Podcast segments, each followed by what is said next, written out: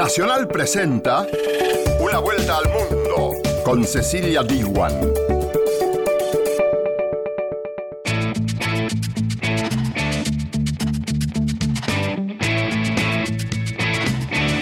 Hola, ¿qué tal? Bienvenida y bienvenido a Una vuelta al mundo.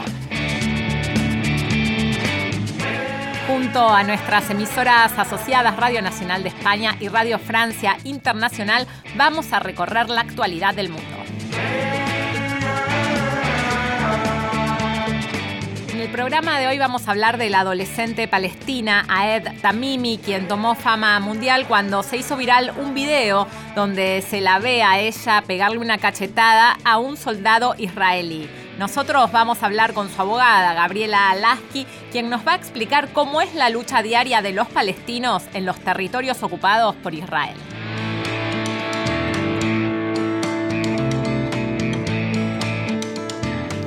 El juez Rafael Solís Cerda se convirtió en el primer alto cargo en abandonar el gobierno de Nicaragua. Esto desde que arrancó la crisis en abril del año pasado. Radio Francia Internacional dialogó con el magistrado, quien explicó los motivos de su decisión. Radio Nacional de España viajó hasta Tijuana, ciudad fronteriza con Estados Unidos, para retratar cómo viven los migrantes que buscan asilo humanitario del gobierno de Donald Trump. Ahora sí, te invito a que nos acompañes en el desarrollo de Una Vuelta al Mundo. Una Vuelta al Mundo. Nacional, junto a sus radios asociadas.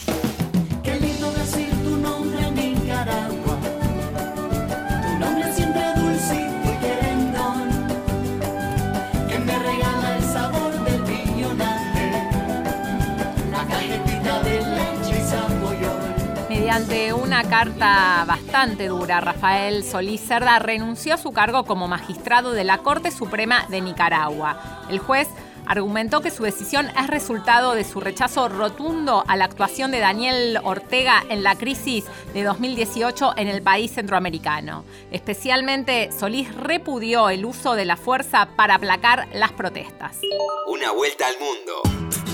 Nacional, junto a Radio Francia Internacional. El motivo principal que puse en la carta es que siento que no se está haciendo un esfuerzo serio en el país para eh, volver a un diálogo nacional. Se ha anulado la división de poderes entre todos los poderes. Existe un estado de terror, de, de uso excesivo de la fuerza por parte de la policía. El poder judicial está sumamente limitado y, y siento que, que no hay ninguna intención del gobierno de, de llegar a, a un acuerdo de nuevo, pues ni siquiera comenzar otra vez un diálogo. Digamos que O sea, usted que- sentía que no podía ejercer su labor libremente. Así es, exactamente. La poca independencia que hubo antes ahora prácticamente se había reducido ya cero, pues, y no, y no había capacidad de decisión, pues, como Poder Judicial de parte nuestra.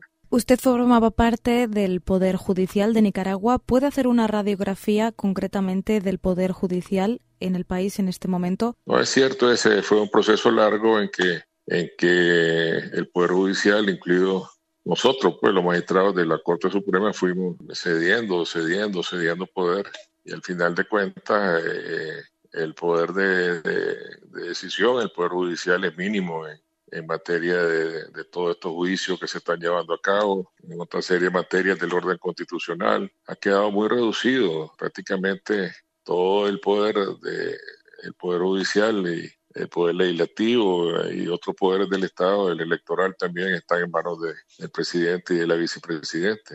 O sea que usted un poco con su renuncia pretende dar un mensaje de que además incluso una figura como usted, que ha sido cercana al presidente, usted tampoco está de acuerdo con esta política llevada a cabo por Ortega. No estoy de acuerdo. Creo que se debió de reabrir el diálogo nacional hace muchos meses. Creo que se debió de haber eh, eh, usado otra forma en el, en el caso del uso de la fuerza para aplacar las protestas. Sinceramente no creo que haya existido un golpe de Estado en Nicaragua. Entonces tenemos muchas discrepancias que, me hicieron después de mucho tiempo, pues como puse en la carta, ¿no? En tres ocasiones estuve pensando hacerlo y, siento que no hay ningún avance, no una dirección positiva, pues en mi país. Entonces por eso preferí renunciar. Usted es el primer alto cargo en ofrecer su renuncia en medio de la crisis política nicaragüense. ¿Piensa que otras personas del gobierno podrían hacer lo mismo? Sí, sí, yo creo que sí, que es probable que todo se dé. Es una posibilidad, no, no, no es algo que lo haya conversado con otras personas, pero, pero sí siento que sí es una posibilidad una posibilidad que se, que se pueda que se pueda dar si no se logra efectivamente un proceso de reconciliación con justicia, con democracia, con paz verdadero, genuino, pues eh, eh, creo que otras personas van a, van a renunciar en el futuro. Precisamente hay otra alternativa que es mucho menos deseable, sería una alternativa más violenta. Usted habla claramente de que se puede, puede estallar una guerra civil en el país. Bueno, a corto plazo no, pero siento que sí es una posibilidad real se han ido cerrando todos los, todos los caminos pues, para, para una solución. Eh, no, no hay libertad de expresión, no hay libertad de hacer manifestaciones, no hay libertad de, de, de, organizar partidos políticos, no hay libertad, digamos, eh, pública, pues, en general, hay una gran cantidad de presos. No hay un ambiente, pues, pues, propicio para solucionar la situación por la vía pacífica. Entonces, creo que con el tiempo se va a ir fortaleciendo la otra vía, la vía que nadie quiere para el país, pues, que es la vía que tuvimos que usar hace 40 años para votar a Somoza, porque la vía armada, pues, pero cuanto más se cierren las puertas eh, para la vía pacífica, se abren más para la vía armada, pues que es lo que yo digo, que es lo que más me preocupa, que volvamos otra vez a otro ciclo de guerra en el país, que nadie lo quiere, que nadie lo desea. Una vuelta al mundo por la radio de todos.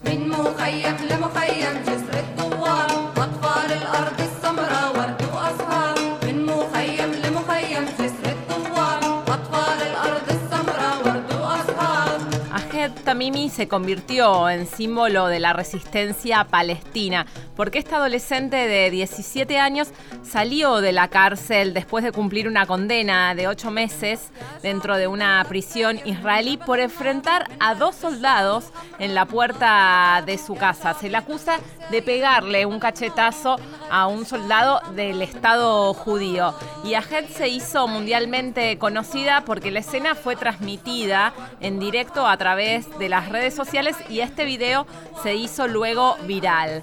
Tamimi hoy está libre, pero todavía hay más de 350 menores palestinos que siguen encarcelados en prisiones de Israel. Y por eso le damos la bienvenida aquí en Una Vuelta al Mundo a Gabriela Lasky, quien es abogada de Ahed Tamimi y también es defensora en otros casos de derechos humanos dentro de Israel y Palestina. ¿Cómo estás, Gabriela? Eh, hola, mucho gusto, estoy bien. Gabriela, organismos como Human Rights Watch o Amnistía Internacional están denunciando que las razones de la detención de Ahed parecen más políticas que legales. ¿Por qué esto? Lo que podemos decir es que el incidente de, de AED con los soldados sucedió el 15 eh, de diciembre del eh, año pasado pero solamente después de que el vídeo se convirtió en eh, viral y miembros del gobierno de Israel eh, lo vieron, empezaron eh, a decir que es importante encarcelarla, este, diciendo que tiene que quedarse detrás de, de, barras este, pues toda la vida y cosas así. Y después, cinco días después del incidente, fue arrestada y traída a la corte. Entonces, ni los mismos soldados este, pensaron que era prudente arrestarle en el momento, ni, ni el ejército, y solamente después de, que se escucharon esas voces políticas, pues fue, fue arrestada. Es decir, que se usa este caso más para intimidar a, los jóvenes palestinos y para frenar este tipo de acciones que por un tema legal. Sí, definitivamente. Puedo decir que cuando eh, presentamos eh, una recuesta para que sea liberada eh, después de haber servido dos tercios de, su castigo. en la respuesta que recibimos se escribió formalmente que ella puede constituir un ejemplo a otros jóvenes y por eso es todavía peligrosa y por eso no se puede liberar. Entonces sí sabemos que utilizan el caso de Aeta Mimi como un caso pues importante para detener a otros jóvenes palestinos de no de no hacer las mismas acciones que, que AED hizo. Hoy AED es símbolo de la resistencia palestina, pero ¿quién era ella antes de este incidente? Porque según eh, las autoridades del Estado judío, ella es una chica peligrosa, la, la tildan casi como terrorista, como una agitadora, que proviene de una familia también metida en, en estos temas. Bueno, nosotros tenemos que entender el, el contexto. Aed nació, es segunda generación de, familia que vive bajo ocupación y su poblado ha sido, pues les han quitado muchas tierras para construir un asentamiento al lado y hace unos años están tratando de quitar el único manantial que tiene el pueblo para el uso de los colonos. Y por lo tanto todo el, el poblado ha, sale en demostraciones casi semanales en contra de eso. Y pues hay desde pequeña edad ha estado participando en esas demostraciones que las demostraciones en su totalidad casi son eh, no violentas y a ella tampoco se le ha acusado de cometer actos este violentos fuera de, de esa bofetada que le dio al que le dio al soldado y por lo tanto pues han utilizado su imagen de como un caso especial pero obviamente no fue ni acusada de, de cometer actos de, terror o cosas así pero sí el gobierno eh, le, le, ha tratado de le ha tratado de pintar como una persona peligrosa o cosas así. Y cada persona se tiene que preguntar qué haría viviendo bajo ocupación y si es este y si la ley internacional nos permite levantarnos en contra en contra de un estado de ocupación sí o no. Uh -huh. Como decíamos al principio de esta entrevista, todavía hay cientos y cientos de jóvenes palestinos que están presos. ¿Cómo viven ellos dentro de las cárceles y cómo vivía también AED? La ver eh, lamentablemente, en eh, la ley de los territorios ocupados, los menores palestinos son caracterizados como prisioneros de seguridad y por lo tanto, pues sus derechos en la cárcel son este son infringidos, no tienen ningún sistema de, de estudios, no tienen no tienen ningún tipo de ayuda social o psicológica y cosas así.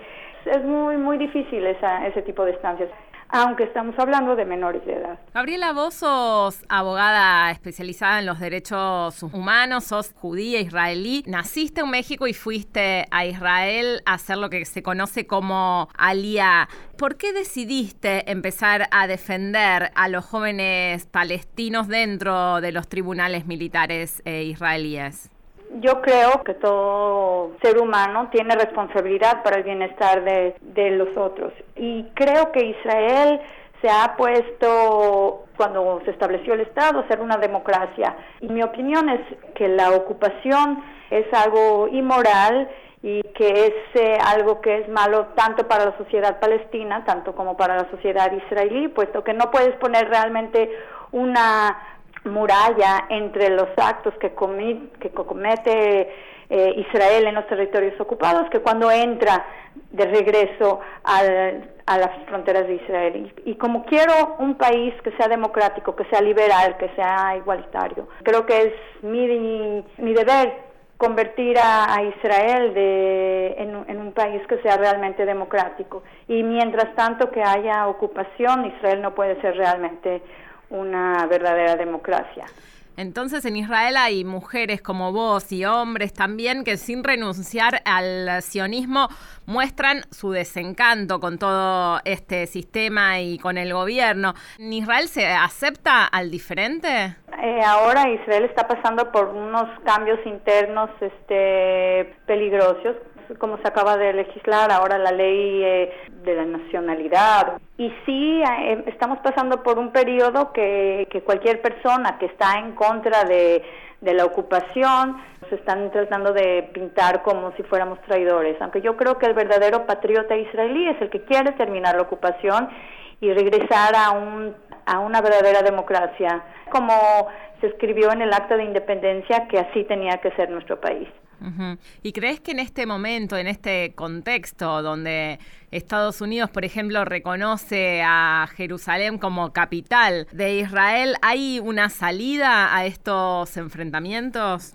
Mira, para hacer lo que hago yo, tienes que ser un optimista. Y yo sí creo que finalmente la única posibilidad que tiene Israel para seguir eh, existiendo como país eh, democrático es que se ponga, se, lleguemos a un acuerdo eh, con los palestinos y eso traerá en, en su parte terminar la ocupación.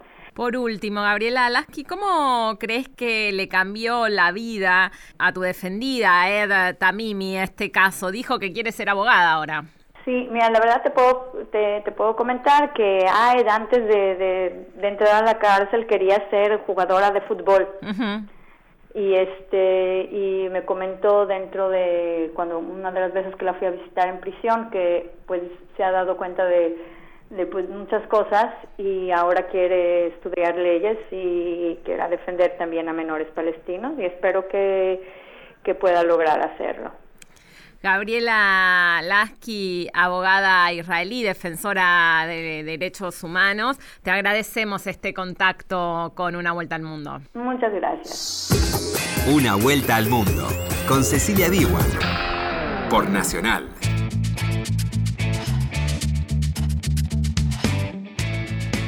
Seguimos aquí en Una Vuelta al Mundo. Te podés comunicar con nosotros a través del WhatsApp de Radio Nacional, que es 011 6580 0870. Y te cuento que hacemos este programa junto a Ignacio Guglielmi en la operación y a Cristian Brennan en la producción general. Seguís en Una Vuelta al Mundo por Nacional.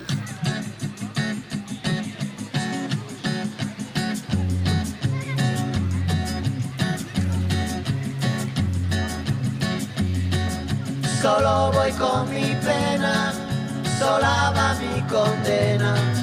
Correré mi destino para burlar la ley. En 2018 la inmigración marcó la agenda política de la Casa Blanca, pero desde que terminaron las legislativas en los Estados Unidos, esto en el mes de noviembre, la caravana de inmigrantes centroamericanos ya no es noticia. Sin embargo, quienes escapan de la violencia en sus países de origen siguen ahí, en la frontera, intentando saltar como pueden la valla para pedir asilo en un país que le da la espalda. Una vuelta al mundo. Nacional, junto a Radio Nacional de España. Bueno, Fran, cuéntanos cuál es la, la, realidad que te has encontrado ahora en el lado mexicano de la frontera. Pues en el lado mexicano, aquí en Tijuana, la situación también es de tranquilidad, es de calma. Nos encontramos ahora mismo justo junto al puesto fronterizo, en una zona en la que hay instaladas un par de carpas para que los inmigrantes se apunten en, en una lista, les dan un número y cuando les corresponde ese número, para lo que tienen que esperar varias semanas, eh, entonces pueden presentar sus eh, solicitudes de asilo eh, que a su vez tardarán semanas o meses en resolverse. Es decir, es un proceso muy largo, muy desesperante. La gente aquí, como te digo, está, está calmada, está tranquila. Evidentemente con los eh, migrantes que hemos podido hablar, pues tienen una sensación de frustración porque eh, la mayoría de ellos llegaron hace ya dos eh, meses con las caravanas y ven que eh, los plazos se van prolongando y su situación no se resuelve. Todos llegaban con la esperanza de cruzar rápidamente a Estados Unidos.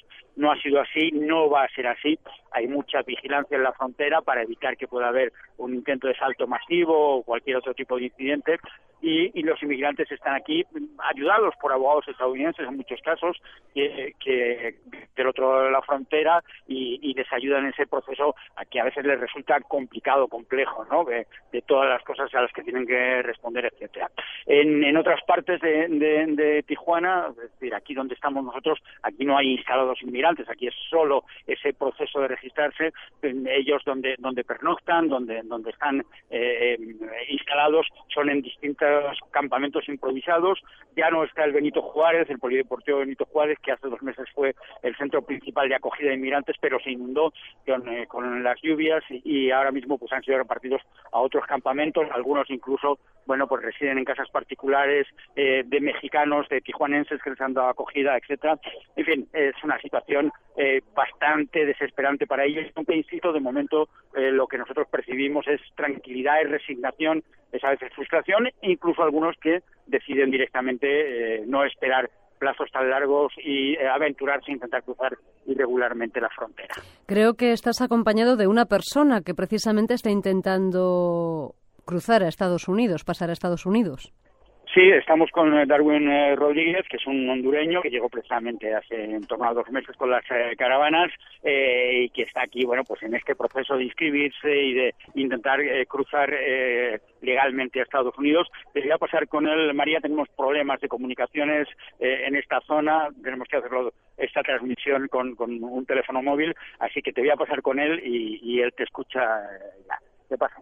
Muchísimas gracias, Fran Sevilla. Y vamos a saludar ahora ya a Darwin Rodríguez, que es hondureño y que está allí en la frontera de Tijuana intentando ver si soluciona su situación para poder pasar a Estados Unidos. Darwin, buenos días, ¿qué tal?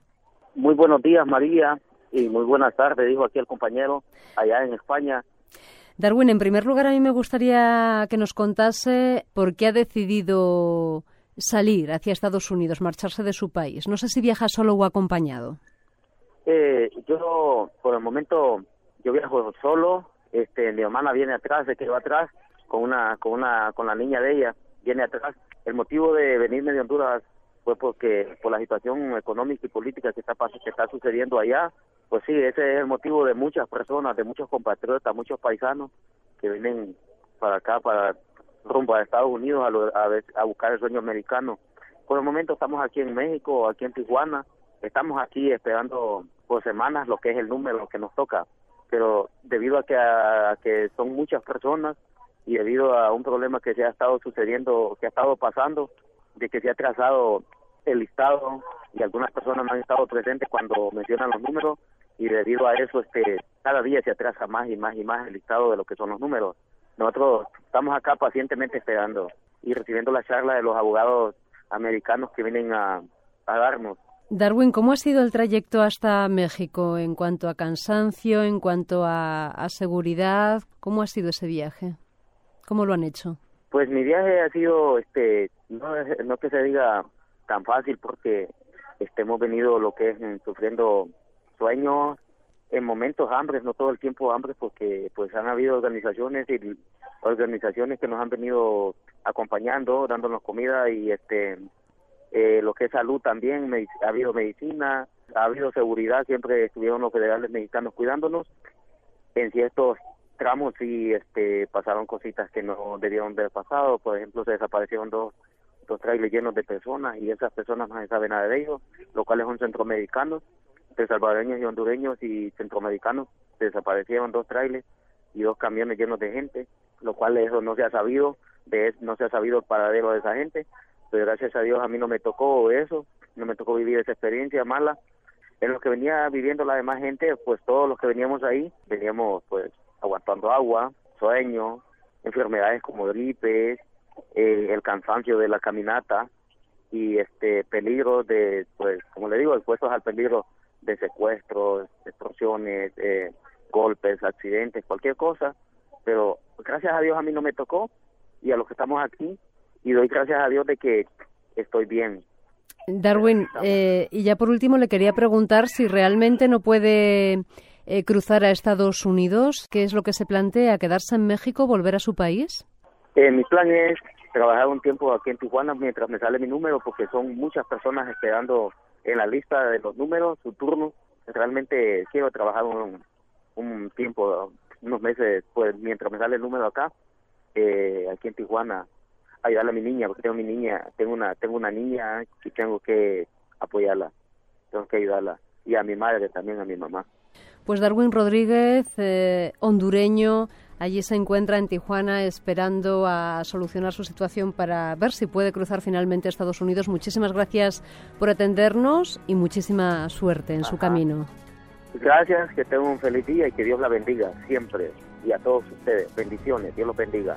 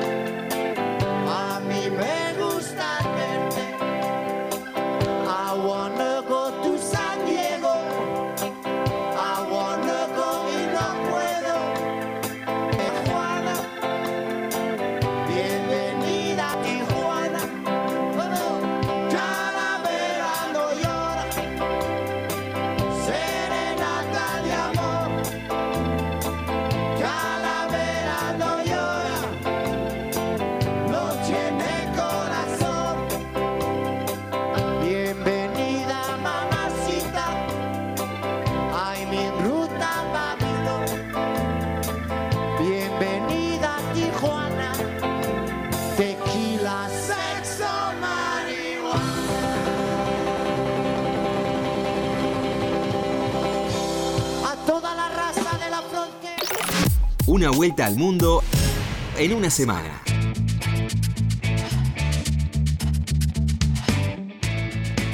Esto fue Una Vuelta al Mundo. Nos reencontramos la semana que viene.